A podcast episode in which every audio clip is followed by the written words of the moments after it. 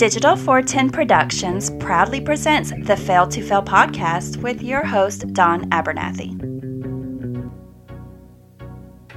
Digitized live in the Act Computer Studio in Cape Coral, Florida. It's the Fail to Fail podcast with your host, Don Abernathy. And I just want to thank everybody for joining us for another episode. And let's go ahead and get some of the uncomfortable stuff out of the way. If you enjoy the Fail to Fail podcast, uh, first and foremost, share us with all of your friends. The best way to build an audience for a podcast is through word of mouth. As you know, you can download the Fail to Fail podcast at our website, failtofail.com, or download it on Apple Podcast. I always want to say Apple iTunes because that's what it's been for years, but it's now Apple Podcast because they want to get hip to the cause now. So Apple Podcast, Google Music Play, Spotify, Stitcher, pretty much anywhere fine podcasts are available. And while you're at it, please check out our website, failtofail.com. Click on the Amazon link, save it to your desktop or your toolbar. And whenever you shop on Amazon, just go ahead and click on that link. As, as we like to say in my other podcast, it will not cost you a but they will send us a few coins and that'll help support the show, help us buy new equipment, and bring you fine, fine content. And last but not least, while you're there, go ahead and click on that Patreon link. We have three tiers. We got the dollar baller plan, cost you one dollar a month. They simply take one dollar a month out of your account. They're not going to hit you for 12 bucks for the full year. It's just a dollar a month. Same with the $3.50 plan, which ironically is called the OG5 plan, but we will get into that later. And of course, we have the Long Arms Deep Pocket plan. That one is $7.50 a month. If you sign up for that plan after month two, I will email you and I will send you a link to choose the t shirt of your liking from the Digital 410 t shirt store. Any of our podcast shirts, including the Fail to Fail podcast, we will send your way. Thank you guys so much, and on with the show. You know, the Fail to Fail we kind of have a theme here, and we've done episodes about failing to fail in a profession. Possession, a profession. I can't talk tonight. I just ran three miles, but um, that's not the whole point of this. So we've talked about failing to fail in a certain profession, um, choices on what to eat and your fitness plan, and basically all the things that you have a life choice about. Uh, whether you're making the correct choice and what you're wanting to do with your life and how to find success in that. But tonight we're going to change things up a little bit because we're going to talk about failing to fail and finding ways to achieve goals when you've been dealt, well, a, a bad hand, and that is when it comes to diseases. And joining us tonight, uh, you'll recognize her voice because, well, she's the voice of the Digital 410 Network. And, uh, well, we're going to share her medical history and how she's discovered that uh, can be really um, not conquered per se, but I would say um, challenged mentally and through um, basically hard work and thoughts. And joining us now is Carrie Troxel. Carrie, how you doing? She's mean mugging me, ladies and gentlemen. How you doing, Carrie? I'm doing good. Doing good. You yeah, nervous? Very. Well, you've talked in these microphones before. I guess. when I was doing your intros. Digital 410 Productions proudly presents the Fail to Fail podcast with your host, Don Abernathy.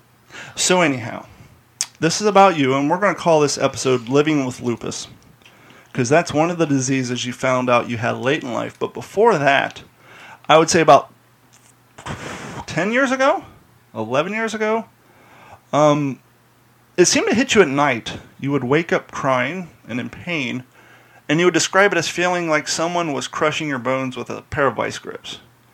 And we couldn't figure out what was wrong with you. And the pain, the fatigue of dealing with that pain, really affected the way um, you were able to function, to be honest. And after a while, someone figured out that you had fibromyalgia.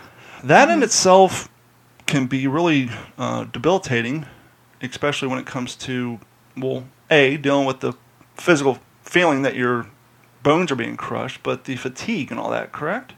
Yes. For those who is, aren't familiar with what exactly fibromyalgia is, let's give a little crash course, a little um, WebMD version of it, if you will. I guess it's where you it affects all areas of your body, so it's chronic pain throughout. It's not just focused in one area. You may feel it in your knees, in your arms, your shoulders. Um, it's kind of a nerve um, yes. issue, central nervous system yes. kind of thing, because it literally affects every part of your body. Yes. When I was first diagnosed with that, I had gone to a rheumatologist and they tested me for um, Lyme disease, rheumatoid arthritis, and actually lupus back then as well. But um, since all of those came back negative, they diagnosed me with fibromyalgia. And there's no real test for that. It's just they push in all these different pressure points, and if you feel pain in, I guess, the majority of them, then they diagnose you with fibromyalgia. And so there's really no test per se, but there's also really no treatment. They basically give you a couple of different courses of uh, antidepressants and just say, hey, uh, Deal with it. deal with it. hmm and you, that's what you have to do. But as we said, you know, you're literally living in constant pain, and this developed in your life in, gosh, your early 30s. Yes, that's when it first started in my early 30s. And it drastically changed the quality of my life from that point on. Sure, I mean anybody who tries to do anything in life, whether it's athletics, uh, going out with your friends, going to dinner, uh, cooking classes, dancing, whatever it may be, whenever you're trying to do all these activities, but you're in constant pain, it's almost probably easier just to say, I'm going to go home and lay in bed. Exactly, because since you're in constant pain, you develop depression Mm-hmm. um, because you don't know how to deal with the pain. You can't describe the pain to others, and since you look physically well on the outside, they just think, oh, it's in your head, or you're a hypochondriac, and you just need to get some rest, to get some more sleep, or exercise, and they just quick to give you all these um, suggestions when they can't relate to what you're dealing with. And at a certain point, you kind of feel like you're on an island because no one, with the exception of other people with fibromyalgia, but even those people have a different level. And so you really think that there's no one out there who understands what I'm going through and and how I'm feeling, and it's got to, that in itself got to feel like a constant battle. It is. And it was. And then you, I guess you're looking for support from people, and since they can't relate or they don't understand, or maybe they're tired of hearing you complain about it, that you just feel that nobody is supporting with you with it, and like, I don't know, that nobody really cares to hear about it. Well, and unlike a lot of other diseases like cancer or you know what have you, usually there's a physical uh, appearance that one's body undergoes after a long term of having that disease. You know, like I said, leukemia, cancer, um, having a you know a bad heart where you just you age quickly. But with fibromyalgia, you really it doesn't have an outward eff- effect as far as appearance goes, and so people just see you schlepping around like it's a normal work day or normal life, but something's wrong with Carrie. She's just not wanting to do anything. What's her deal? Exactly. Like people would invite me to go and hang out, or you know, even family members ask you to go do stuff, and um, I would t- say no a lot, and they just kind of either got tired of asking me or just thought I was just trying to get out of doing stuff, and that there was no real reason, I guess. And then the other thing you started to face was despite being diagnosed with fibromyalgia, you were having other issues going on that didn't show up as a telltale sign or a quote unquote side effect of having fibromyalgia, uh, such as marks on your, your skin when you spend too much time outside, um, being tired all the time. I mean, we know the fibromyalgia causes pain, and pain can cause you to be a little lethargic, but you would think after a while your body would adjust for that. And even though you're in constant pain, you wouldn't be. It's one thing to be tired, I guess, but it's another thing to be downright exhausted from the most small amount of movement. Right. And so you're constantly going back to doctors and doctors and saying, hey, something's wrong with me. And everybody says, oh, you got fibromyalgia. Here's some antidepressants. Get over it. Well, back when I was diagnosed with fibromyalgia, I was working um, somewhere and I didn't have medical insurance. So once I got that diagnosis, it was just like, okay, that's what I have. And I quit kind of going to the doctors because I couldn't afford it. But the pain was just unbearable. And like you said, um, I would have reactions to going to the beach or go the, going to the tanning bed. I used to go to the tanning bed a lot, but it seemed like every time I would go, I would break out in a horrible rash. So I quit doing that, and I thought, oh, I'm just allergic to tanning beds, which kind of sounds silly. But um, so I always just thought, man, I must have the worst case of fibromyalgia ever because I just felt like I couldn't do nothing. And then I finally, you know, now I have my career and I have insurance, so I, I kept going to a rheumatologist, and she she kept telling me, "No, I think you have lupus." But when she would test me, the tests wouldn't show that. And but she kept testing me and testing me and testing me because she was positive that I had that. Because apparently, with the way lupus and the way the testing works, uh, lupus really doesn't show up on any of their conventional tests except for when you're in what they call a flare. And that's when all your levels are completely out of whack, all your numbers are off. Um, that's when you're at your worst when it comes to the exhaustion, the inability to uh, really get up and do much. It's not until you have one of those episodes that the test can actually find it. And so you're kind of playing the the lottery almost and hoping that you're because with the way the medical industry works nowadays, especially with the health insurance being nonsense and the doctors being overloaded, when you get an appointment, it's not tomorrow. It's three weeks from now. Mm-hmm. So who's to say that your body's going to sync up with that doctor's appointment three weeks from now and that you're going to be in a flare during that moment? So if you don't happen to win that lottery, there's a good chance there's people out there who have been tested who have it, but because they weren't in a flare and they probably got a little, um, I don't want to say disenchanted, but just kind of worn out by the whole thing that they just stopped going to the test and they don't know what they're dealing with. But in your case, you, you kind of won that bad lottery, I guess. It's not one anybody wanted to win, but you were, I guess, fortunate enough to have one of your flare ups during the testing, and that's when they got the numbers they were looking for and were able to tell you not only do you have fibromyalgia, but now you got lupus. Exactly. And when she told me that, it was first off, it was devastating to hear because it was scary. Um, I don't know, no, I didn't know nothing about lupus, and she just told me, okay, it came back that you have lupus and you have one of the worst types of lupus, and so of course you hear that and you're scared. But um, it was also kind of relieving, I guess, because th- I finally had an answer to the pain that I was feeling, and I knew that, hey, guys, it's not all in my head. I'm, there's actually something wrong. well, you basically got medical justification to tell the world that you're not crazy. Right. That all the problems you're having, all the ailments, all the things that are going on with your body, there are in fact true and actually have a name and a condition. But now like everything else, is there treatment for it? And for those of you at home who aren't familiar with fibromyalgia, chances are if you're listening to this episode because of the name, you probably suffer for it from it. But for those of you who aren't exactly familiar with it, uh, fibromyalgia is an anti-immune disease. Uh, I'm sorry, uh, what's the phrase I'm looking for? Autoimmune. Autoimmune disease, not anti-immune. Autoimmune disease. Now you hear that phrase and you automatically, if you're old like us, because they really don't talk about too much. When you hear that thing, you think of HIV and AIDS. It's not anything like that. It's not sexually transmitted. It's not anything that severe, but it is common at, in the realm because it is, in fact, your body's immune system fighting itself. It's fighting against your body. And so imagine your white blood cells are bored. Maybe they're drunk. They got nothing going on. They've had all this training. They're ready to go to war. And they finally just say, hey, let's get that guy over there, mm-hmm. even though he's a good guy. And so your body's basically turning on itself.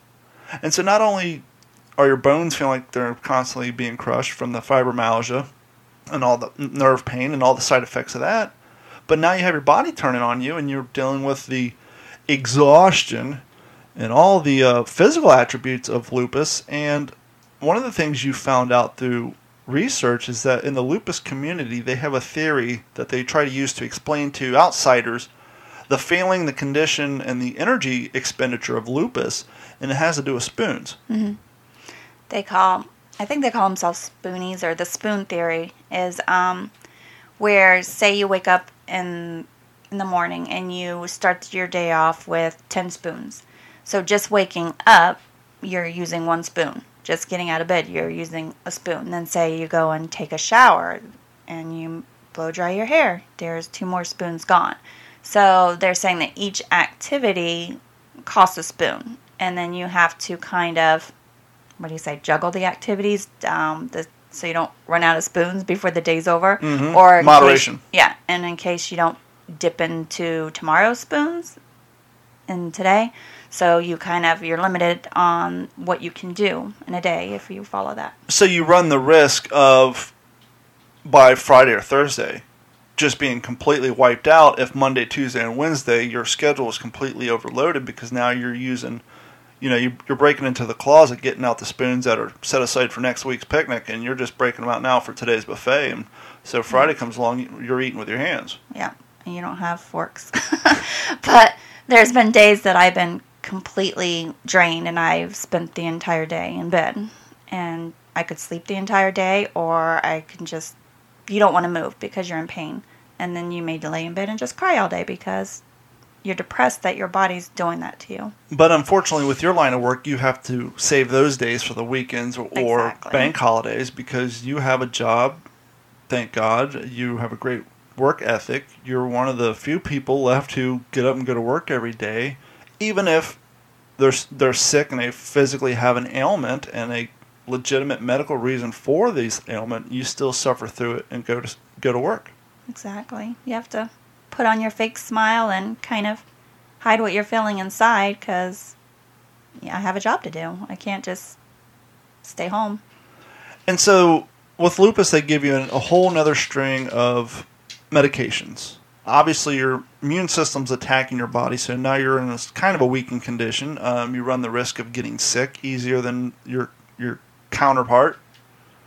Um, you kind of run the risk of injury almost, and so they start giving you one steroids, and so that has an effect on your body.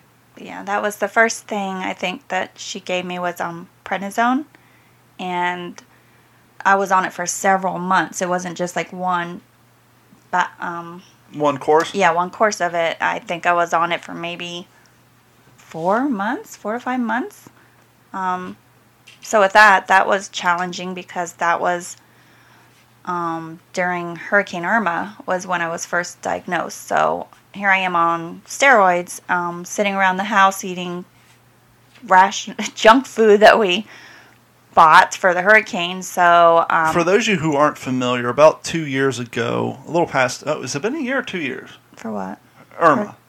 I think it's been two years now. Two years ago, we got hit with a hurricane, and the side of town we live on, we have well water. And we lost power for 16 long days, and so when you don't have power, you don't have water.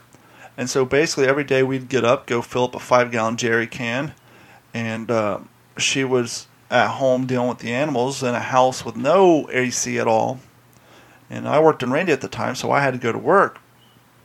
And I think after day seven, someone was nice enough to loan us their generator, one of the listeners of the radio show I produced, because they had gotten their power back and we were still without power. Fast forward, Carrie's dealing with the animals every day. Dealing, um, when we got the generator that allowed us to have power, but no AC, it wasn't that strong, so I went out and got a portable AC, which kept our living room to a cool 89 degrees.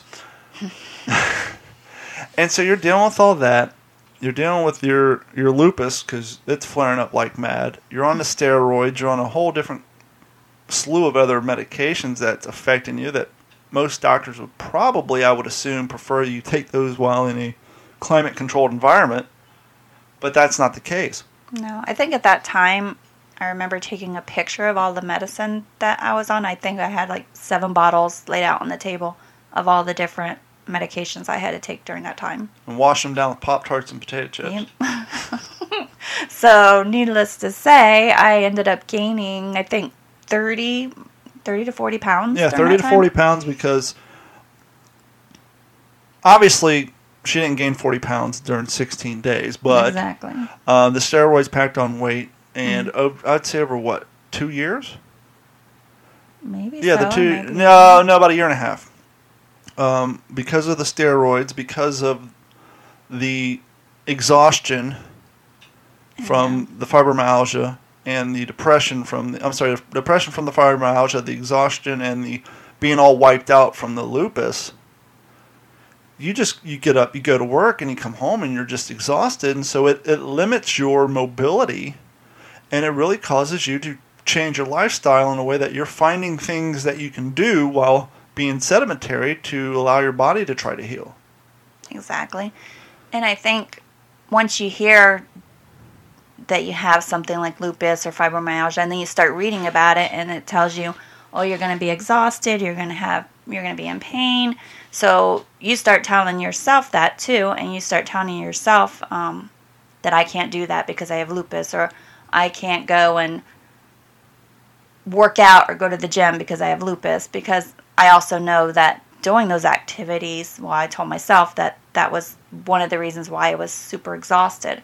So I don't want to say I used it as an excuse because I was in pain and I did feel like I couldn't do that. But now looking back, I guess it kind of was an excuse at, on some level. Well, I'm glad you took the conversation down that road because as you're talking about the spoon theory, some of you probably heard that in the background. I was actually writing notes. And the question I have, and we're getting a little ahead of ourselves because of where you're at now, but we'll just let it go naturally. The question I have for you now, looking back, do you think the spoon theory, the theory that you have spoons that you only can use 10 today, if you use more than 10 today, you're breaking in tomorrow's batch, do you think by subscribing to that theory, you're brainwashing is a bit of a strong term, but let's say conditioning your mind and your spirit to accept the fact that immobility is a new lifestyle for you and that it's not your choice, it's just what your body is choosing for you? I think so. I think it can be that, but I don't want to say that's the same for everyone because every case of lupus is different. Sure. But I do think that it kind of made me think that way like, okay, I know I'm only able to do this today, so I'm not going to try to do anything else because I don't want to get into my tomorrow's spoons. But I think it's also that you have to listen to your own body and Mhm. what your body says that you can do. And I don't think I was really doing that. I was telling my body what I could do, if that makes sense. Sure, absolutely. And to be fair to you, though, as you stated earlier, the lupus you have is one of the worst ones. And when they say that, they mean that the strain, I don't know if strain is the correct word, I'm not a medical doctor, but the, the, I guess that's just the type. the type of lupus you have has a tendency, a history of attacking the kidneys. Uh, yeah, that's what she told me. that So- if you they don't keep the numbers under control, you know, you could potentially have to get a kidney transplant when you get mm-hmm. older. I know. The one thing that she scared me about, and I never thought I would hear that word with it, but um, one time when she tested me, my numbers were so high that she was testing my blood work every, I think at that time I was going there almost every month or every two months. And she was saying that if my numbers didn't go down, we'd have to try chemotherapy. And, And then she walked out of the room. yeah, I was like, what? If that's not a glimpse, and and this is by no means a um, indictment on her ability to be a doctor, but it just goes to show you how overworked they are now in order to pay for their practice and create a bad word profit.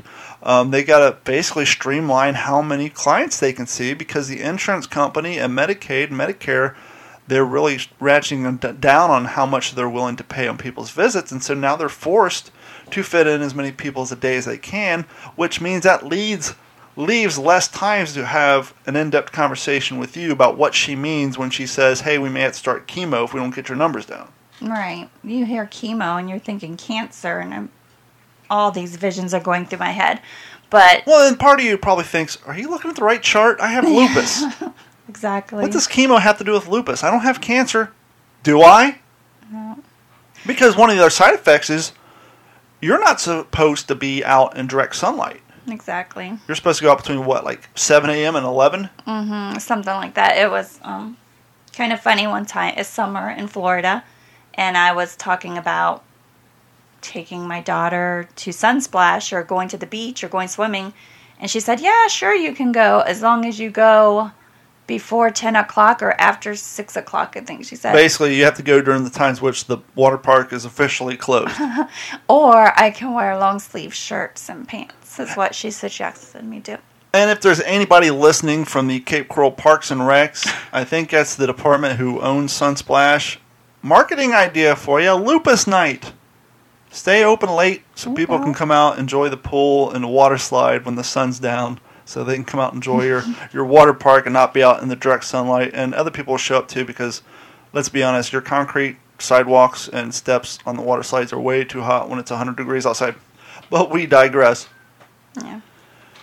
And so now you're dealing with this new lifestyle change.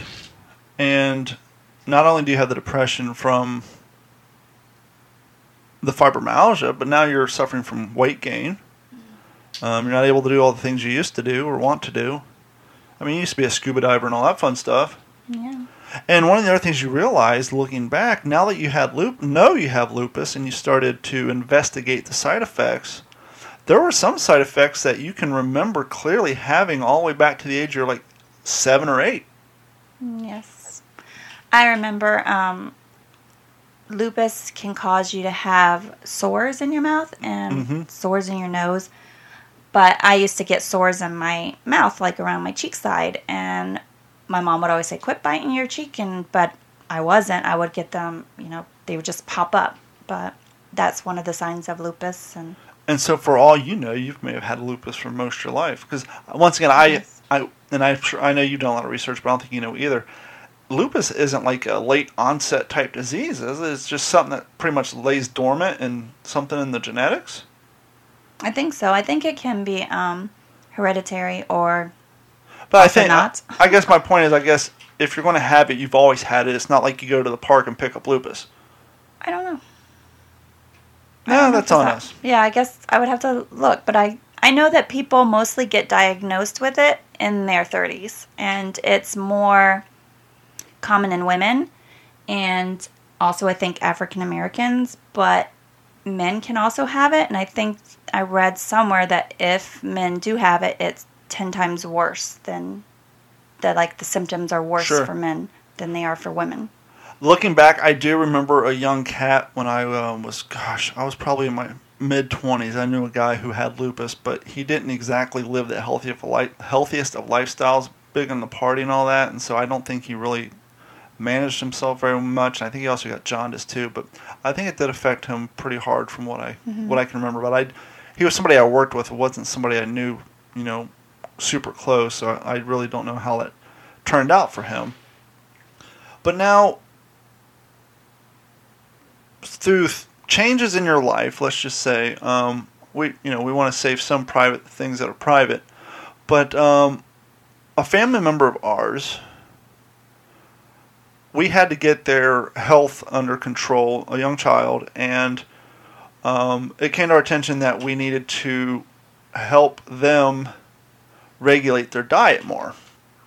And so we decided to stop buying potato chips, stop bringing junk food home, um, we kind of, and I had been doing it a while because after I had my kidney stones, I, and I was pushing. I think at my heaviest, I was two thirty, no, two forty eight. I was getting ready to push two fifty, and I was shopping for a size thirty eight pant. And I suffered from kidney stones because at the time I was drinking three Monster Energies a day, two uh, five-hour energies, probably six or seven Mountain Dews, not counting what I had at home for dinner working two jobs, getting averaging four hours of sleep a night, and I ended up having a kidney stone, and so I basically dropped all the sodas, everything, cold turkey, went strictly water and Gatorade, and I had always been going to the gym, but because my diet was so poor, um, lifting weights was not a way to lose weight, so I was just putting muscle on underneath my fat, and I wasn't doing any real cardio of anything, and so. And my diet was such garbage, I didn't really lose any weight but be- when I cut out the soda and I cut my carbs down by half, the weight started falling off, and I was actually completely on water and Gatorade up until Irma, and thus the 16 days without water. And soda was plentiful, and then I got back on the soda kick. But my weight started falling off dramatically, and I kind of started doing the not keto, but uh, ketosis, where I would get to the point where I'd wake up in the morning and I wouldn't eat until 12 o'clock. I'd go to Publix, I'd get a um, quarter pound of lunch meat, sausalito turkey, boar's head, some cheese, mix it together, tear it up, and I was just eating protein, um, water, Gatorade. And the weight started coming off. And so, fast forward, we kind of took what I had been doing and where basically bre- try to stay away from breakfast, lunch, cut your carbs out. Dinner, we would just make a regular dinner. But the key was we would make a regular dinner. We stopped going out. We stopped going to the fast food. So if we did get a fast food, we would no French fries. We could try to minimize the carbs. And just through diet change alone, you lost thirty pounds. I believe so. I was like 25, 30 pounds. Ju- Primarily, the And biggest I thing, wasn't exercising, just yeah, cutting out the junk food. Yeah, and the primary thing we did was the big thing was uh, potato chips, um, junky soda, um, basically a lot of carb stuff. I mean, one thing we were good about is we don't add sugar to anything. We really don't use a lot of condiments, and so it was just basically we were heavy on carbs. Yeah, a lot of macaroni and cheeses, a lot of pastas, a lot of Yeah, uh, pasta, different kind of pasta. Doritos. but cutting all that out, um, you lost a tremendous amount of weight. Mm-hmm. And the reason we're laying this all out is what's getting ready to happen. And, and, and I kind of feel that this is important, and this is what we want to get out to people in the lupus community. I had injured my elbow. I, I was going. I got to the point um, where I was going to the gym twice a day. I was getting up in the morning, going to the gym, coming home from work, eating, and then going to the gym, and then coming home, going to bed, rinse and repeat. And so the weight, you know, I went from 238 down to 222, 218, 214. And then I blew out my elbow. And then I was having severe back pains. But I discovered the sciatic nerve pain I have. Um, the more stationary I was, the worse it got. And but I, I blew out my elbow and my shoulder, so I didn't I couldn't lift weights. And part of my gym regiment was is I would run 30 minutes on the treadmill before I started lifting weights. Um, and, or sometimes I would do the weightlifting for 45 minutes and then run 30 minutes on treadmill. But I found treadmill running is the dullest, boring thing in the world. And if you guys are into treadmills, I'm not dogging that. Please keep keep pounding that that treadmill. But for me personally, I can only sit there and watch so much American Ninja Warrior at the gym. And so one day I decided around the neighborhood I was going to, since I couldn't lift weights, my back was messed up. I was just going to try to run around the block.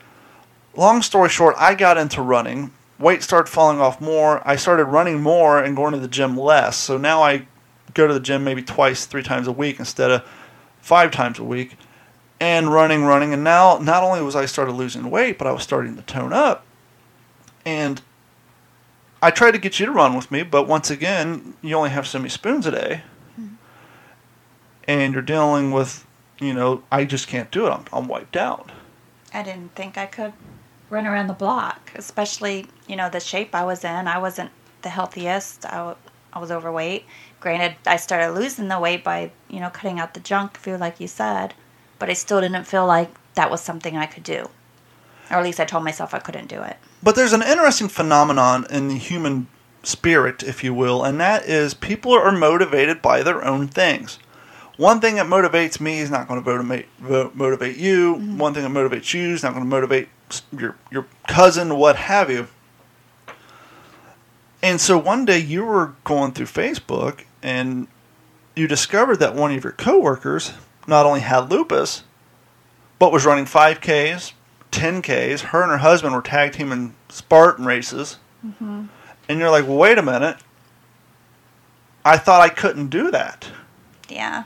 All the research and all the support groups I'm part of are conditioning me to prepare myself for a more sedimentary lifestyle. But here's somebody who's doing it. Exactly. If you look at her, she's the best shape, super fit. Um, once again, lupus isn't always visible on the outside, so you would have never known. And um, like you said, I was scrolling through Facebook, and she would tag things um, like hashtag lupus won't win. So I was like, hmm, I wonder if she has lupus, or maybe she knows somebody who has lupus. So then I asked her, you know, the next day, I saw that you tagged this, and she said, yeah, she has lupus. And I was thinking to myself, how in the world could she possibly have lupus? Look at her. She's in excellent shape. And she's running 10Ks and Well, not only that, but you're not an outsider looking in. You're you're inside looking in. You're like, hey, I have the same disease. I know how she feels, and we both work the same job. exactly. We both have kids. How is she pulling this off? It's almost like it's going against everything that you've been conditioning yourself for. And I, I asked her, how do you do it? And she said, some days it's really hard, but um, she pushes herself. And she also said, you ha- you know, you have to listen to your body. You're not going to be able to do it every single day, and there's going to be days that you really can't do it. And you know, but I guess she said it's hard, and you just push through it. Well, and anybody who's run, even if you don't have lupus or fibromyalgia or both for that matter, um, as I jokingly say, I don't run for the feeling feeling I get while I'm running because that's not fun. I, uh, you know, I'm getting used to it now and, and I'm starting to enjoy it more. But when you first start, there's no enjoyment in the feeling of running. You run for the feeling that you get after you're done running. And that's part of the reason why it's fun to run with other people because you guys can all share in the suck. But you're just looking at like how how do I do this? And one day you decided, well, let's give it a shot. Mm-hmm. I remember, well, my daughter was going to go try it, and she had been running with you, and um, we thought maybe if I kind of joined in on it too, it would help motivate her more t- to do it as well. Sure. Um, I remember the day that we tried it, and you're like, well, anybody can run a mile. And I'm like, no way, I can't do that. And, you know, halfway down the block, I felt so winded and I wanted to stop. But I did it. You did the mile. I did the mile. because what you would soon dis- discover is the same principle that a lot of martial arts rely on. And to be quite frankly, not that I ever served, but due to my research and um, my association with people who have served, that's kind of what the same thing that boot camp relies on, and that is teaching you that your mind can make your body overcome things that you never thought it could. And part of the way you run long distances is it's mental. You after a while you've got to train your body almost that you have different speeds and now your your slow jog is your new walking speed and then you adjust accordingly. And once you get your body into that regiment while you're running you can just go off in your head mm-hmm. and think about other, other things. It's almost like a therapy session. You have your music on your body's in autopilot at that point and as long as you can conquer that and get used to that thought that, hey, yes, this sucks, my body hurts, and your body hurts more than others people's, but everybody who runs in pain. I mean, that's why we all have that lovely look on our face when you see the photos from the races. We're all in pain, just you're more pain than the rest of us. But it's hard to do, but you got to figure out a way to one accept that this is something you want to do and figure out a way to tell your body that you can do it. I agree. And, you know, after that first mile, then the next day ran a little bit more. Um, it got easier with each day. And I guess then we were almost running every single day at, at that point. Mhm. Um, and it kind of made me think or forget the fact that, hey, I have lupus or you have an autoimmune disease and you shouldn't be able to do this. I kind of forgot that I even had it because I would I felt like I was feeling the best that I had in years. And I don't know if it's because I was, I guess it is because I was doing the exercise or maybe just not focusing on it so much. But I remember though, it did hit me again. And I spent one day in bed crying and I was so depressed. And Well, not only that, but your knee swelled up on you too Yeah. because you, you suffered from runner's knee because you pushed yourself a little too far. But before we hit that, I want to back out to something you said, and it's a trick that I use. And the greatest thing about the term anybody can run a mile is it works great for beginners mm-hmm. and it works great for the experience. You're, let's say, you've been running six months and you're out doing your first 5K or your first 10K, and you just crossed the five minute mile marker and you got a mile to go, or you just crossed the two minute mar- two mile marker and you got a mile to go, and this sucks, this sucks. Mm-hmm. You tell yourself, hey, anybody can run a mile. Obviously, you're talking about the first mile, but you, you don't think about that part. You just anybody can run a mile, and then you just you run that last mile, and it really helps because it, it, it there is a lot of mental to it, and obviously, like anything else, they they say in order to break a habit or make a habit, you got to do something consistently for 21 days, and you're able to do that. But um, another thing we need to point out because of your condition and the fact that we live in Florida and it's summertime, we weren't running in the dead of day. We were running at 7:30 at night, right around dusk when it's uh, getting darker out, so that you weren't in direct sunlight. But we were running along. We were running a, long enough while the sun was up that we were starting to get tans. You're starting to get vitamin D because that's one of the things as a lupus sufferer. Um, you're supposed to take vitamin D pills because you're not supposed to be out in the sun. yeah, so my vitamin D level was always coming up low in my blood work. That's why she put me on the vitamin D pills.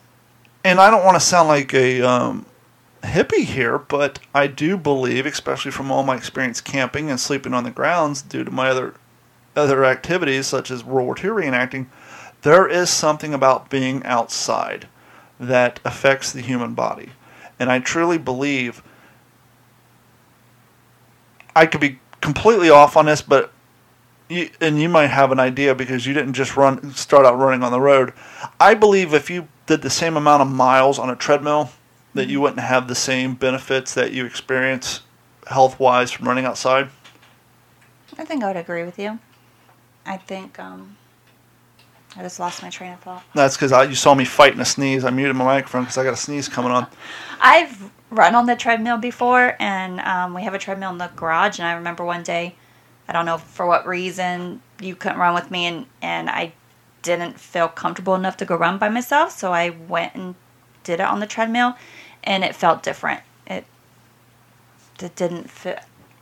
I don't know. It was less enjoyable, I guess I should say. The way I subscribe, I describe it to people, um, when you run on a treadmill, regardless of what the speed you have the treadmill set to, it is in fact set to a speed, a speed in which that motor has to maintain, and your body may not feel comfortable at that exact speed. Let's just say, for the sake of description, the um, treadmill is running at a five, or let's say a three, a, a, a three well, your body may naturally feel more comfortable running at a 3.012 instead of a solid 3 or a 29.887.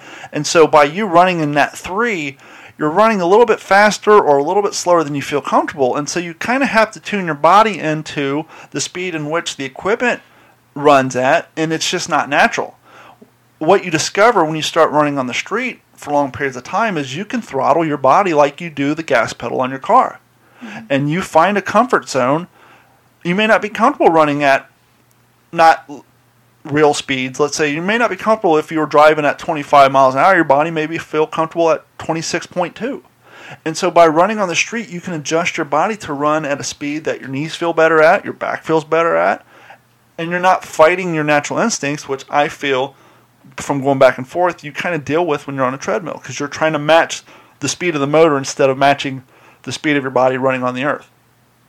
I agree. And I think it's mental too, like you were saying before. Um, when I was feeling at my worst and depressed and, you know, staying indoors, I'd go to work, come home, go, probably go lay down in my bed, go to work, come home. Um, I was super depressed. And I think now with running outside, it's done something mentally to me. I feel less depressed, if I should say. Oxygen, huge, huge yes. factor uh, the vitamin D from the sun, scenery. Yeah, I was when you're living your life, you're staring at a computer screen all day, a whiteboard, a TV, the couch, the phone, uh, LED lights in every room of your house and, and in your car. You're basically enclosed in a capsule, and you're not getting the outdoor experience that we as humans, because we were undomesticated a hell of a lot longer than we've been domesticated and so our bodies are trying to adjust to this new life we have with technology not being physical like we once were when our ancestors farmed all day or worked in coal mines all day now we have the sedentary lifestyle and i truly believe there's something about being outdoors and i think there's a huge benefit to your health from experiencing that and just the i think the seeing birds fly as you're running. Mm-hmm. I mean, we live in Florida. You go running down the running trail, and there's a heron there eating a fish. You got ducks waddling around. You got turtles. You got the dead armadillo on the side of the sidewalk because, well, we don't ever see live armadillos in Florida. The only time you see them is when they get hit by a car. And so you see all these wonderful and things. And the rabbits and the burrow owls. And the snakes that are laying in the middle of the street at night that you have to jump over because they're trying to get to the burrowing owls. That's the fastest I ever ran when we saw that snake. I thought it was chasing me. it was right in the middle of the street. Oh but so now you found somebody who has lupus. They're killing it. They're doing 10Ks. They're doing Spartan races. Um, you tried the treadmill thing. It wasn't your bag. You went out and you ran a mile. And I told you, I said, if you run one mile, we will get you new shoes because I don't care. Look, I'm the world's largest Adidas guy. I've been wearing Adidas since I was a senior in high school, and I'm now 41.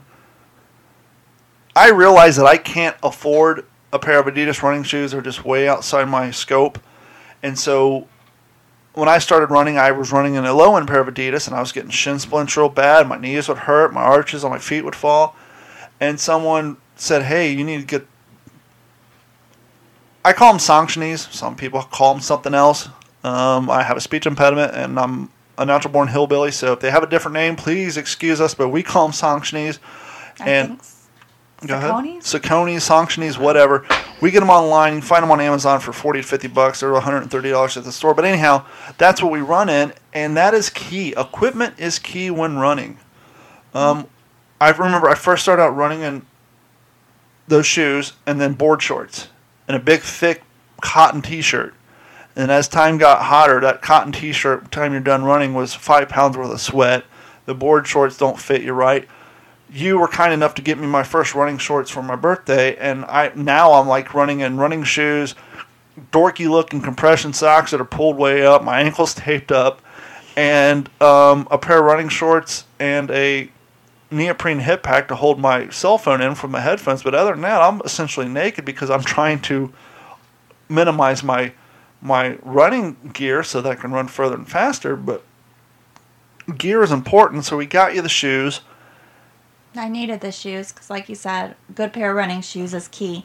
My first mile that I did, it was in an old pair of Nikes that I had for years. Mm-hmm. So that run, it really did something to my knees and to the point where I could barely walk. You were actually pushing me Yeah, I had to push in you a around the house in an office chair for three days because your knee was all swollen up. And this is by no means a um, plug or a sponsor, but one of the apps that a lot of the runners around here use and we use is an app called the Strava app. And it synchronizes with your, your Fitbits or your Garmin's, and it keeps track of not only how many miles you do, but you can log your shoes. And because you're technically, if you're going to be a hardcore runner or run a lot to protect your knees and your body, you only want to put about five to six hundred miles in your shoes. And how do you track that? Well, you put the data of the shoes in your app, and it tracks it for you. But um, the problem you're having now is I've been running for a year and a half. I had already ran four or five Ks. Um, with certain, you know, with past run groups at a time, I did 12 miles in one day and 14 miles in one day. And so my um, level of um, training, I can run a lot faster, a lot longer, and a lot more consistent than you could because you just started. You told me I'm a slow runner. that I run slow.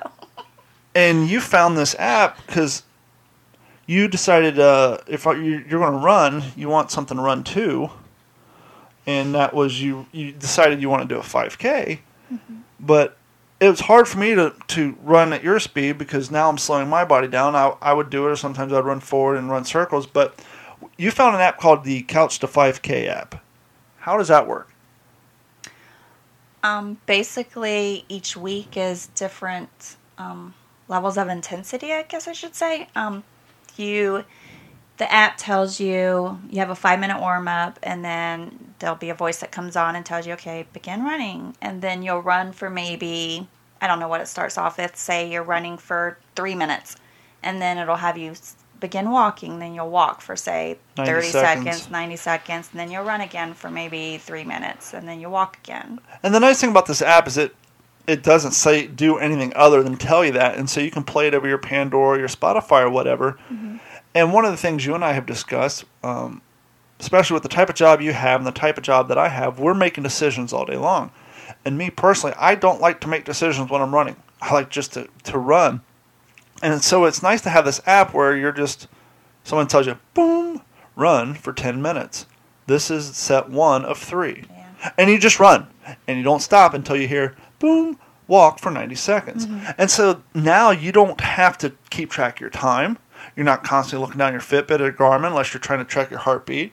And so it really helps you. And every day the regiment gets longer to where you're running what three 17 minute you know run for 10 minutes walk for 90 seconds run for 10 minutes. You're doing that three times then 15 minutes until it works up to what a reasonable finishing time for 5k is where they have you run 30 minutes straight mm-hmm. And so you did that for six weeks Yeah, I think I finished it. Well, I didn't finish it. you didn't finish the program No, because I got to week seven, I think it was, and then that was. You're supposed to do it for eight weeks, and then by eight weeks you're ready to run a 5K. But um, we decided to run one before I actually finished the app.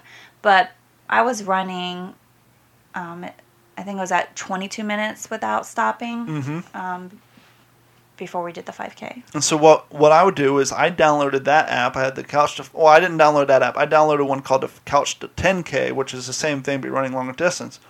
And so I'd go out and run along with Carrie during her regiment, and then after her regiment, she'd go back, and then I would go and do mine. Hmm. And so there was days I was running eight miles a day, which made it easy for me to get my hundred mile month in. And so when you ran your first 5K, I ran my first 10K, and I think when you got your 100 mile month, I think I had 50 miles Yeah. So you've only been running for what, month and a half, two months since August. Since August, and it's October Two nineteenth months. now. So two months. So within two months, you went from walking on a treadmill, um, being completely depressed, being in, interior ridden. I am trying to think of a word close to bedridden, but you weren't in bed. You're, you know, trapped within doors of your house, your car, and, and your work. To now running almost it got to the point where you're you're basically you dove in feet first and you were almost running four or five days a week out of seven Yeah. and the big day came dun dun dun the 5k is coming around the corner and the day before actually three two or three days leading up to it you kept looking at me telling me the same thing what what, what were you telling me That I wasn't ready for it. i'm not ready No. I Uh, debated not even doing it, Like, just going and watching knees you. hurt. I can't do it. And I explained to you a couple of phenomenons. One, it's your first race, so you're going to have you're going to have the um, adrenaline. Two, it's your first race, so anything you do is going to be PR, a personal record. And three, something that I discovered that I'm completely fascinated with, and that is something that I have dubbed the pack instinct. Um, and that is the first time, or every time really, but you discover it the first time you run with a large group of people. When you go to a race and you're surrounded by 300 people and the music pumping, they got the techno going, the lights are flashing, everybody's kind of, you know, you've been working out and everybody's got their headphones on. And you're in that crowd. Think of it like a concert, but now that crowd's moving. And you're like a fish and they're pushing you. And you're walking, walking, walking. And as soon as you cross that starting line, that crowd's moving, and now you're on a roller coaster, and you're running with that pack, and something kicks in with you where now you're running longer, faster, and more consistent than you ever have without stopping, and it's something about it that just kind of takes over your body. That race was my, um, like you said, a new PR for my pace because when I first started, I think I was at 16. What is it? 16. 16 minute mile. No. Yeah. Yeah, 16 minutes. Um, so you would you would run three miles and your, it would average out to about 16 minute. Yes, pace. but not during the race. When Sure. I finished, um, I had actually 11 minute pace or 11 to 12 minute. Yeah, so your That was pace was basically averaging out to 11 minute mile, which is good considering you've only been running a, a, a month and a half at that point. Right, but you're exactly right in the packed instinct, and I didn't believe you. But I was running, and then next thing I know, I'm passing the mile mark, and I'm like, oh, I haven't even walked yet. So I was able to run maybe a mile and a half before I felt like I had to stop and walk because my heart was just racing, and then I got all up in my head thinking my heart's beating too fast. I don't know Mhm. what I'm in zone five. I'm I don't know. so I kind of got in my head, and I s- started to walk a little bit. and then you and then you took off running. And Mm-hmm. the the interesting thing about the pack instinct too is you kind of look around. And you're not being judgmental per se but you're kind of thinking okay i should naturally be able to keep up the pace of the person in front of me. Oh i definitely should be able to run faster than her. And so you're you're looking around and much like a wolf in a pack based on your natural feeling about your body your health uh, your sta- standings you kind of adjust yourself obviously you're not going to haul ass and run to and get fir- first place, but in the people around you and the pace in which you're all running, you kind of find your natural place in there. And then once you lock in your your pace speed, you'll start seeing people dropping out. And then all of a sudden you're ahead of them, and all of a sudden somebody will blow past you because they got a second burst of wind, or they're or they're um, training their body. They know when to pick up, when to slow down.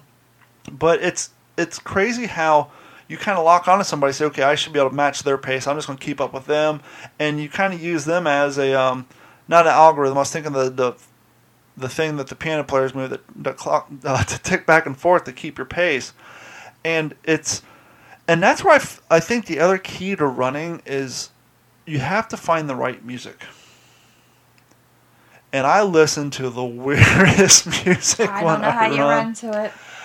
I was listening when I was at the gym to um, Dropkick Murphys. Okay. Anybody li- anybody remembers the movie Departed? Da da da da da da da da. Sailor's Peg lost my leg, and because in Dropkick Murphys there's an Irish punk band, they have a mandolin in the band. And so, for some reason, the algorithm at Pandora said, "Okay, well, you like mandolins," and they start playing a couple other Irish punk bands. Um, and because uh, I give a thumbs up to them, anyhow, a band called the Dead South popped up, and they're from Canada. And only way I can really describe them is they're a what I kind of coined a new age bluegrass to new age country. It's a guy with a guitar, guy with a banjo, guy with a uh, mandolin, and a guy with a cello who plays it like a, a bass. And what I discovered is this new country music, and, and the lyrics are just insane. But anyhow, the the high speed rhythm of the banjo, plus the time kept by the bass,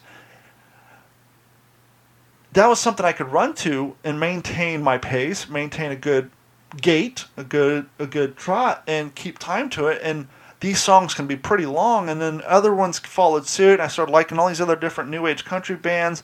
Some of them are folk songs, folk music. And so when you're running to a song that's got a fast pace to it, like Turnpike Troubadours only um, before the Devil Knows You're Dead, or Colter Wall, um, when you're when you're running to a song that's seven minutes long, Mhm. that ten minute mile don't seem that bad, because you're just running and singing to a song, and before you know it, well, that song's over. You're halfway through another, and you're already a mile into it. And so I find, you know, trust me, in my daily life, I listen to more hip hop stuff, but I, because of the change in tempo and the way those stations are programmed, I don't want to be running and have an extremely slow Eminem song or something come up. It just completely run, ruins my tempo. And so, me personally, I find those songs with the faster tempo and the uh, the rhythm, it just keeps me going. And so, I, I also think that's a key too. Maybe I need to switch my music up. No, I think your music. I'm I'm listening to old Beastie Boys channel on Pandora. so the old the slow Eminem song that you're talking about is what I was running to. Sure. But And- it's something I could sing to and I could sing it in my head and I know Mhm. these songs are familiar to me. Where so And that's the other key component, especially to running or even lifting weights, is taking your mind off of what you're doing once you get your body conditioned to doing that movement so you don't have to think about it and it's autopilot. And when you're thinking about problems in your life, work, school, relationships, kids, whatever, not only are you now getting physically fit, but you're kind of getting a little mental fit as long as you're not completely screwed up in the head and you're, you're you don't want to be your own worst psychiatrist. But if you're able to process thoughts and and clear out the garbage in your head that's also a benefit. Definitely. Because um with lupus and fibromyalgia too you get um what they call brain fog. So there's times too that your memory's kind of like foggy or mm-hmm. so I think focusing on something like you said helps that. and so you ran the race Yes. you finished in Um, fourth place in my age group. you stepped on it you're supposed to say the time and then you say by the way 37 minutes, but that sounds long. I think it was 37. 37 minutes your Ugh. first 5k you'd only been running for a month and a half the night before you were you didn't want to register you said you're not ready your knees hurt I and thought not, I was going to finish in 45 minutes. not only did you finish eight minutes quicker than you thought, but you got fourth place in your age group, and not only did you get the finisher medal, but you got yourself a, a sweet glass with the uh, logo of the race on it. And I it- could have finished in third, but coming across the finish line, there's this little wooden bridge, and it had been, I guess, raining. I don't know. The, it- it- the, the, the race because of the 10k the race started at 6:45 6:45. instead of 7 to give us an extra 15 minutes without the sun and we're running outside obviously but we're also running by around a field and through the mangroves and so they had a bridge. a wooden footpath that was three feet off the ground, but it wasn't made of wood. It's made of that new synthetic stuff that doesn't give you splinters because it's technically plastic. And I had to run that course twice, and I thought the same thing. You you see all the water bubbles on it, and you just think, I'm just going to lose it on this. I'm mm-hmm. going to slide across because it goes down, and then it hangs up about a 45 degree left mm-hmm. angle, and so you got to take that turn. And in your mind, you're just saying, I'm just going to spill out on this thing, and so you instinctively slow down, or you just say the hell with it and you go with it. I walked it.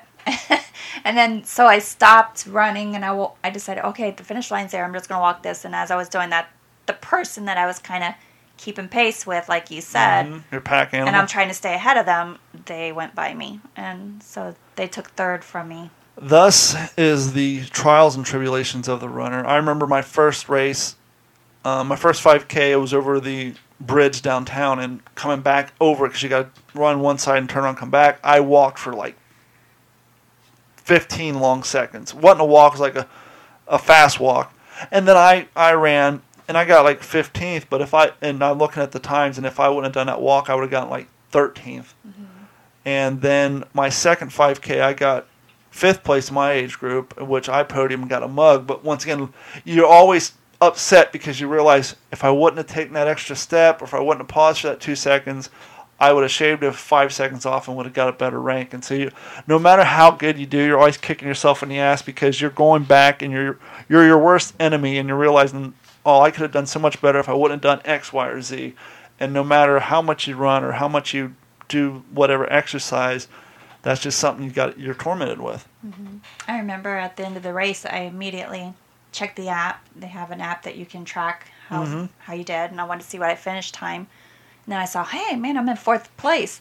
But then I got thinking in my head, man, I hope there's not only four people in my group. And I got last place because I was thinking there there were no other names showing up. But then the people were still running. So And so I finished my 10K, and my goal was to do it under an hour, my first one ever. And I think I did it in like 59.22.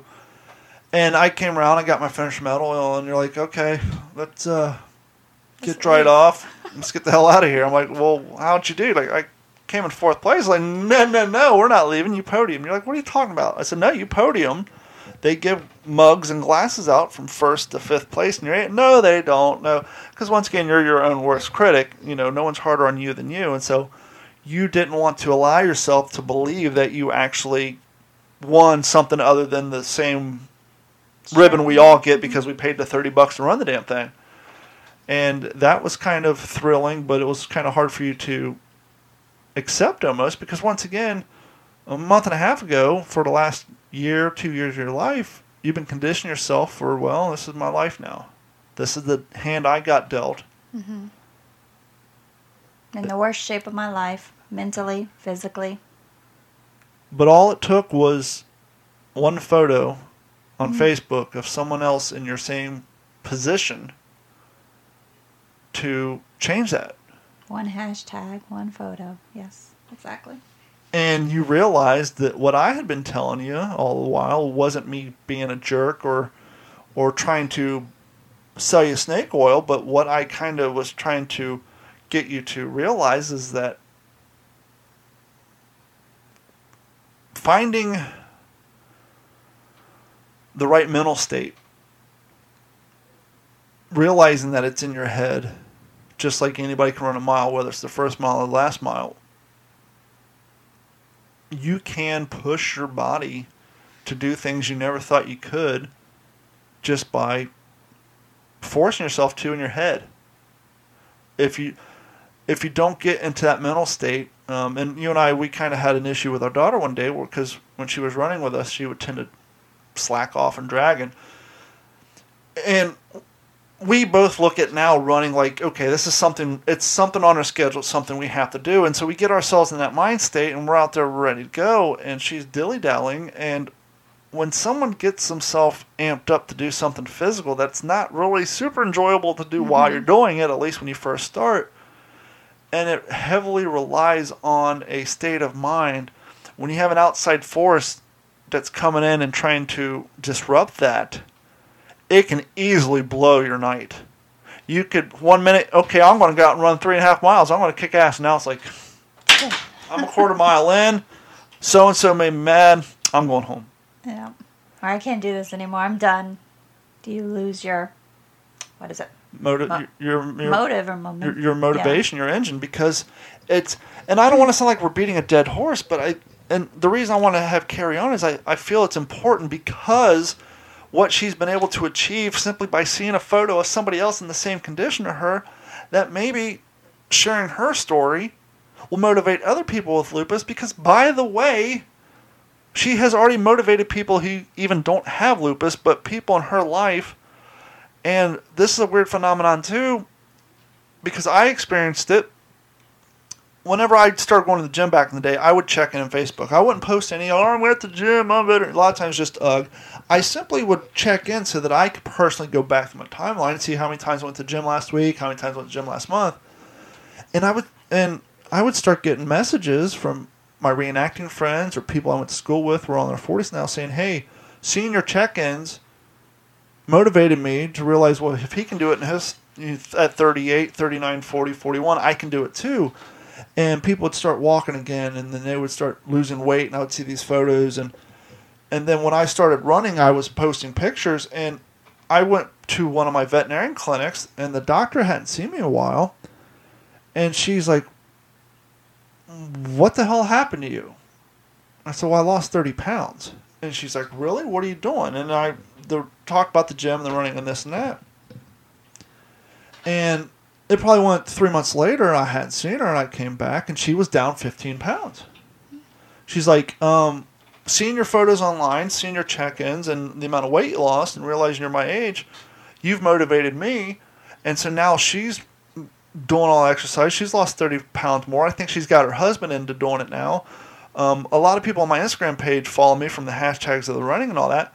But now you, because with your posting of your Strava images and the amount of effort you're running, there's people in your family who just started running now. Uh, there's other friends that reached out to you, and so it's so weird. It's not a ego thing saying, "Hey, let's bring on the podcast," and people will just we. It's there's truth to it. It's not going to affect everybody, but if this podcast can affect one or two people with lupus to make them realize that yes, I don't have energy. Yes, I got to deal with spoons. But you, and by proxy, the person that motivated you, here's two examples of people who are going through the same condition, which, by the way, one of them has fibromyalgia on top of it. Mm-hmm. So they're dealing with two things. No, I have no intention of running, but hey, maybe I can get the energy to go back to the quilt the quilting club that I used to do every Wednesday or go bowling like I used to or whatever passion or hobby that you had that you felt like well, I got to give it up because I got this condition that's going to wipe me out.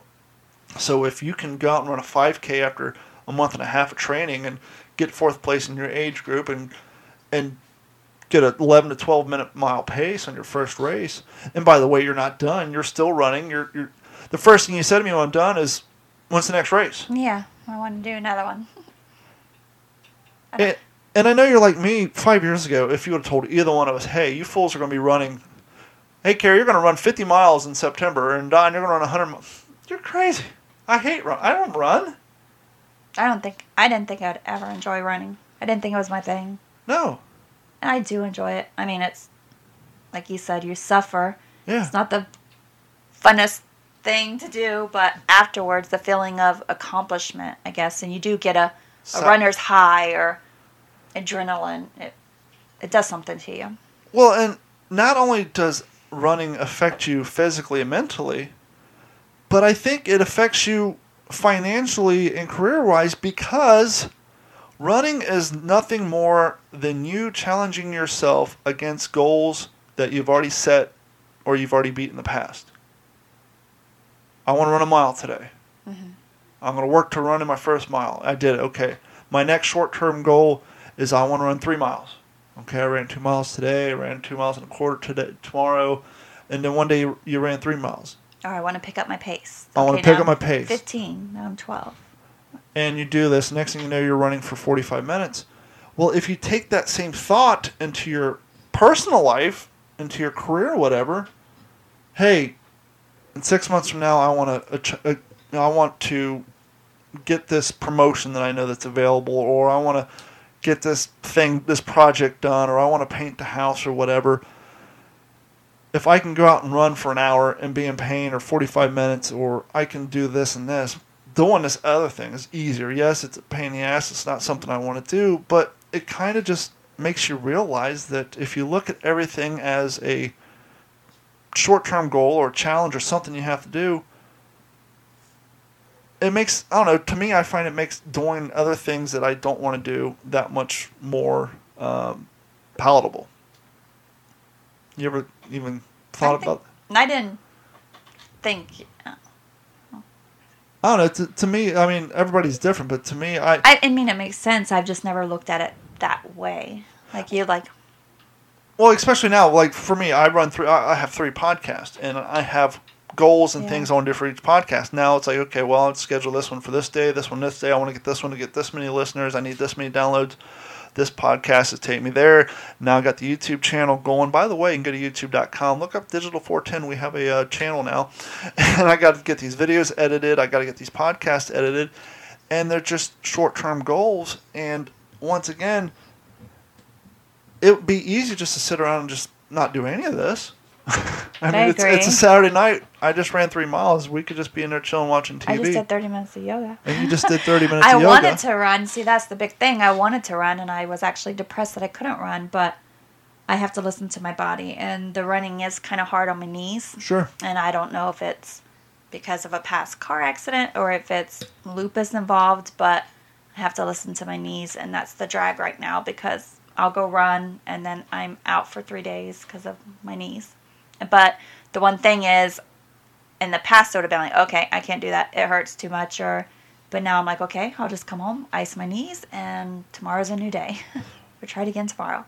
If you can internalize this enough and try to process it, if you were if you were to look at yourself where you were four months ago compared to where you are now, uh, mentally, physically, happiness, outlook on life,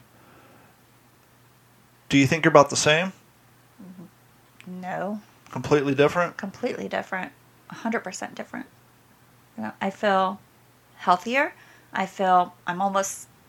I even said to you, I think um, not too long ago, that I feel like 10 years younger just because I feel like I'm in the best shape that I have been in a long time.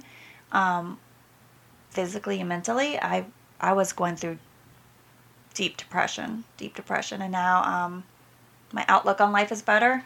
I don't dread doing things that I used to before. Um, yeah. Yeah, because once again, if you're out running two miles, doing that little laundry ain't that bad.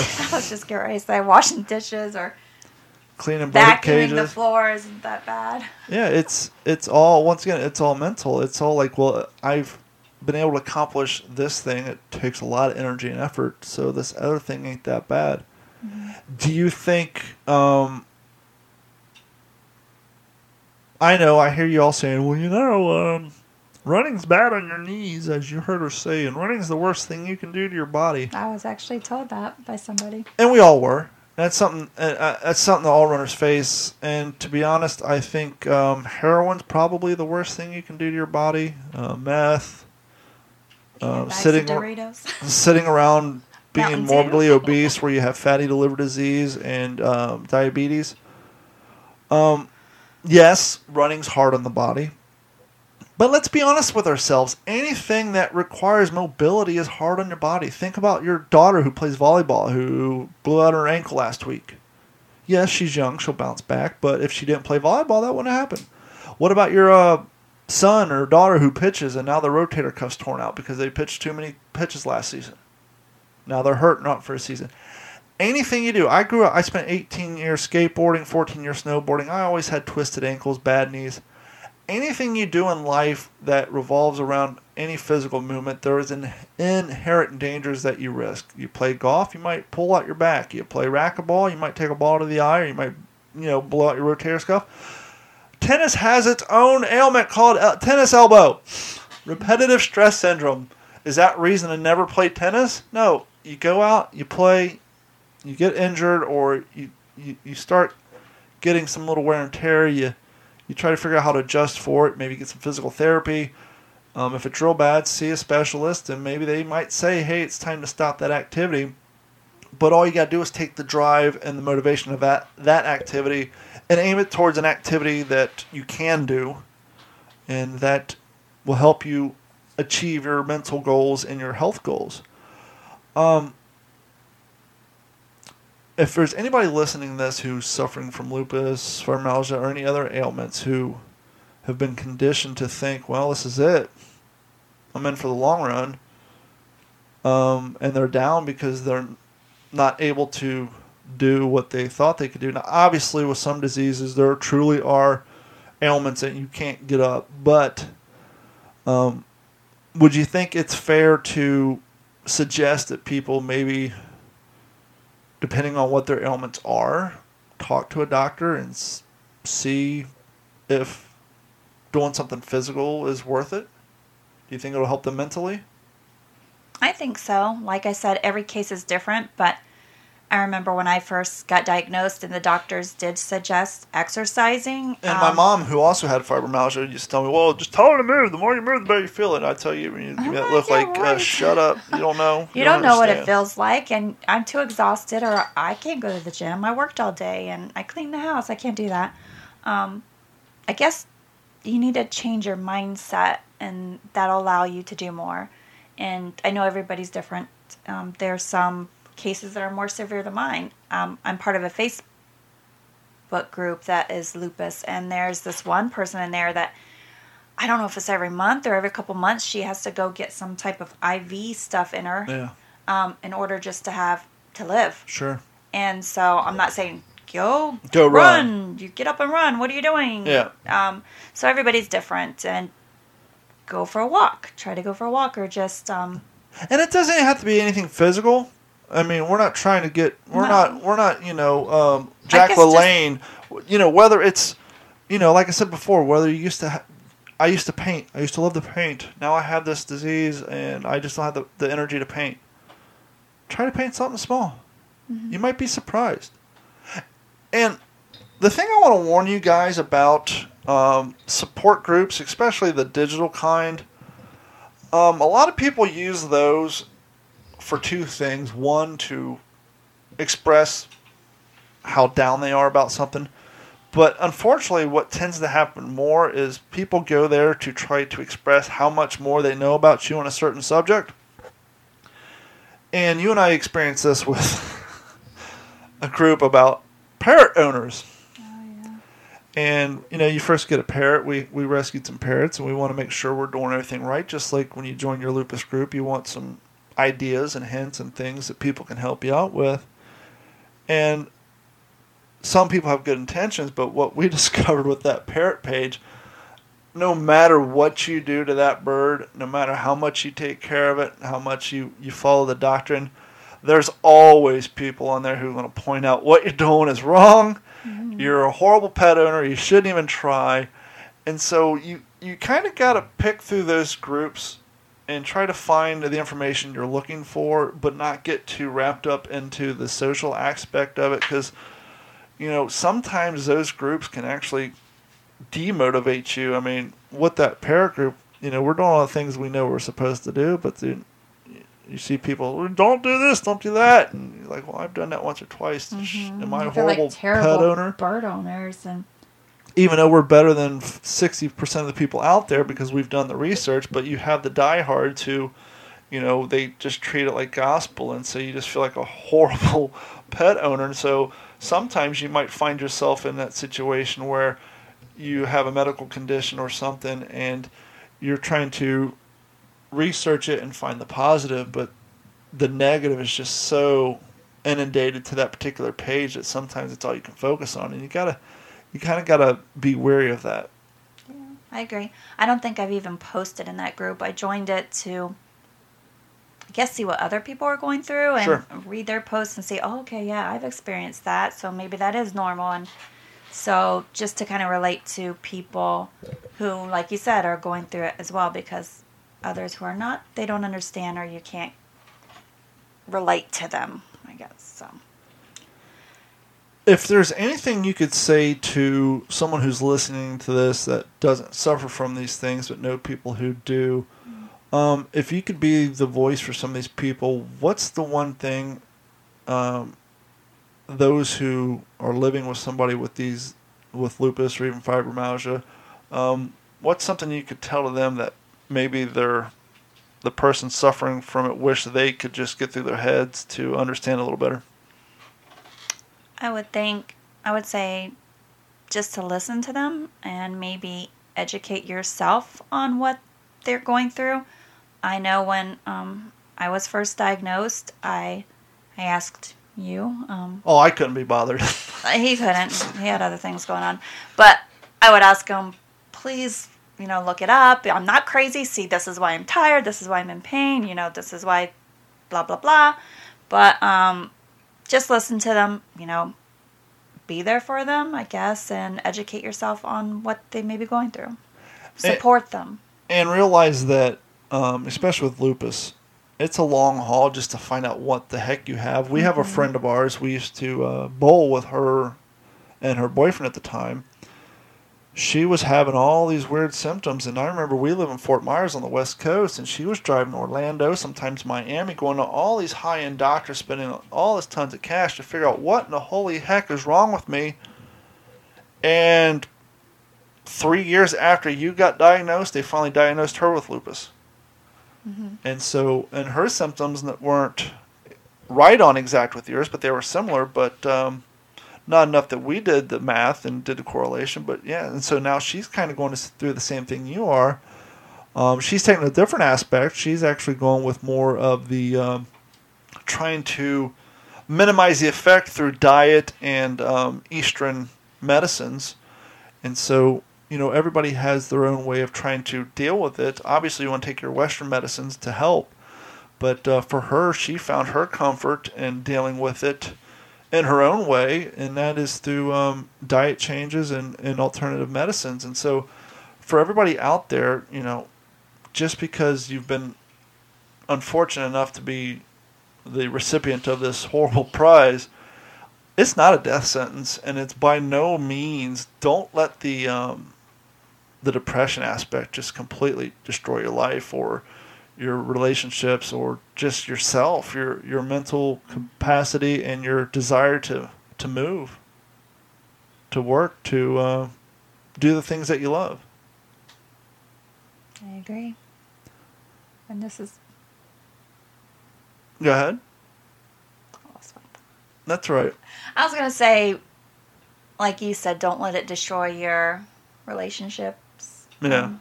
Because um, we were there. it was destroying ours, and but.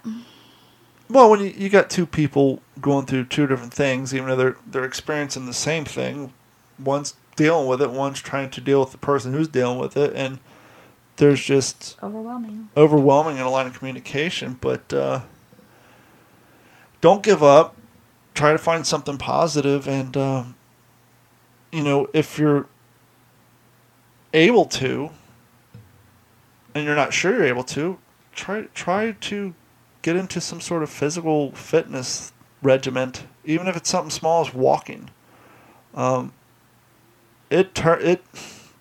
I can't express the amount of um, of a life change losing even thirty pounds can be to someone's world. I agree. I, I'm going to give you guys another little secret. Um, and I told Carrie to do this too.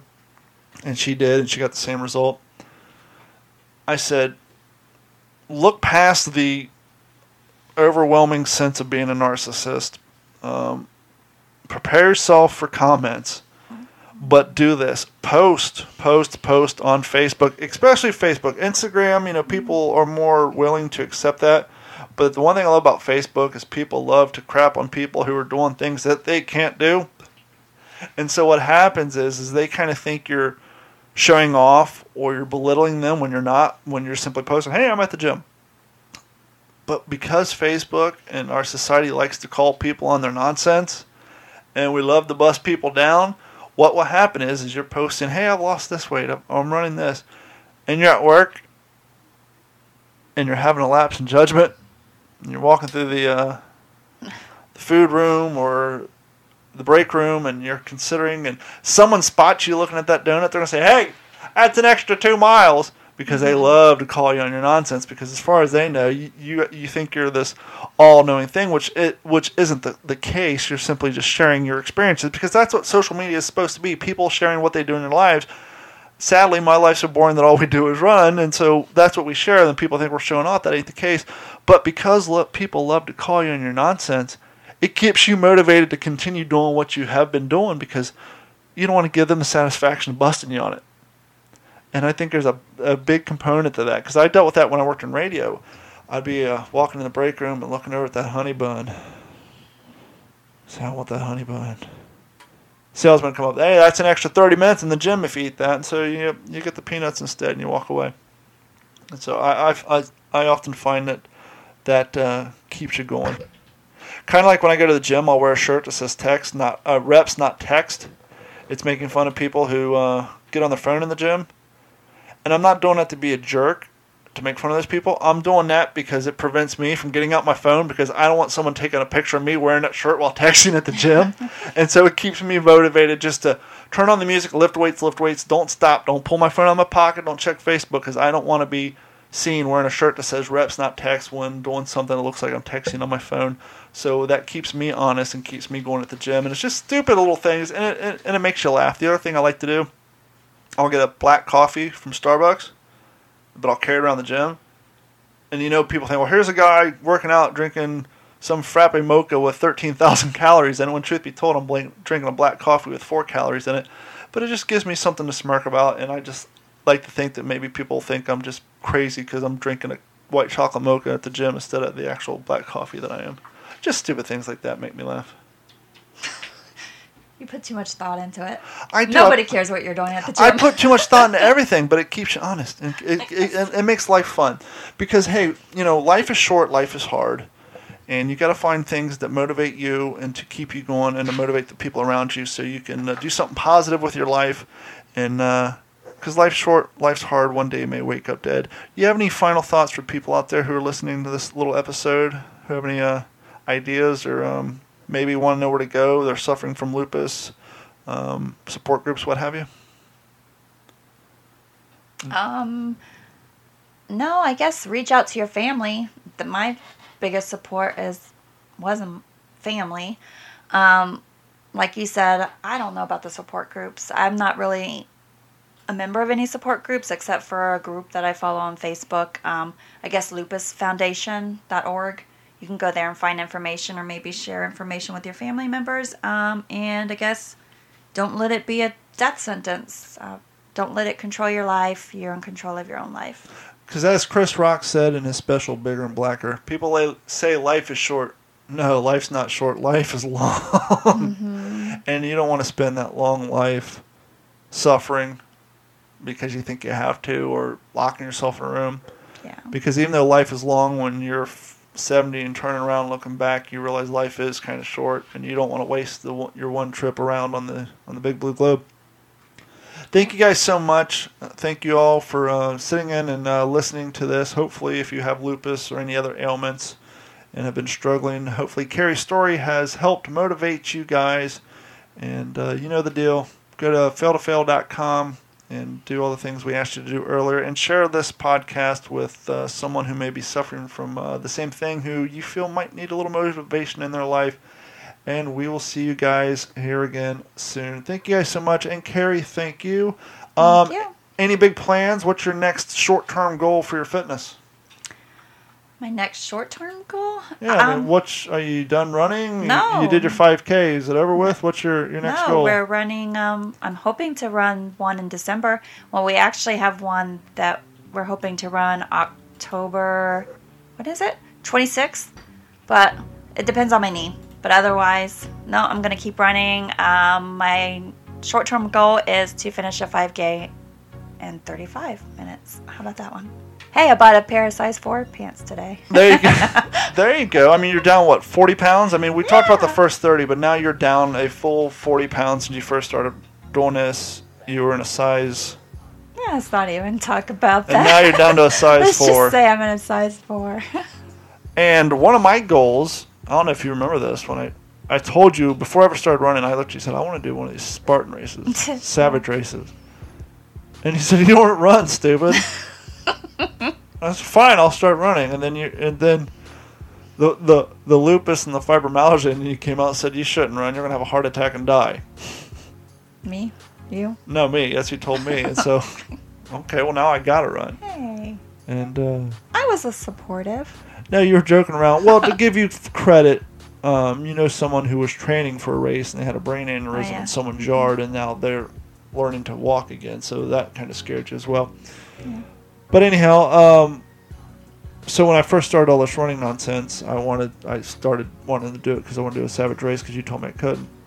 So um, tune in uh, here soon. I'm doing my first Savage race November 9th or 10th. They haven't told me which day I'm running in yet, which, by the way, you people who run Savage, that's great. Now we don't know what day to rent a hotel room yet. I got to wait till a week prior and then pay extra rates on hotels. But that's neither here nor there.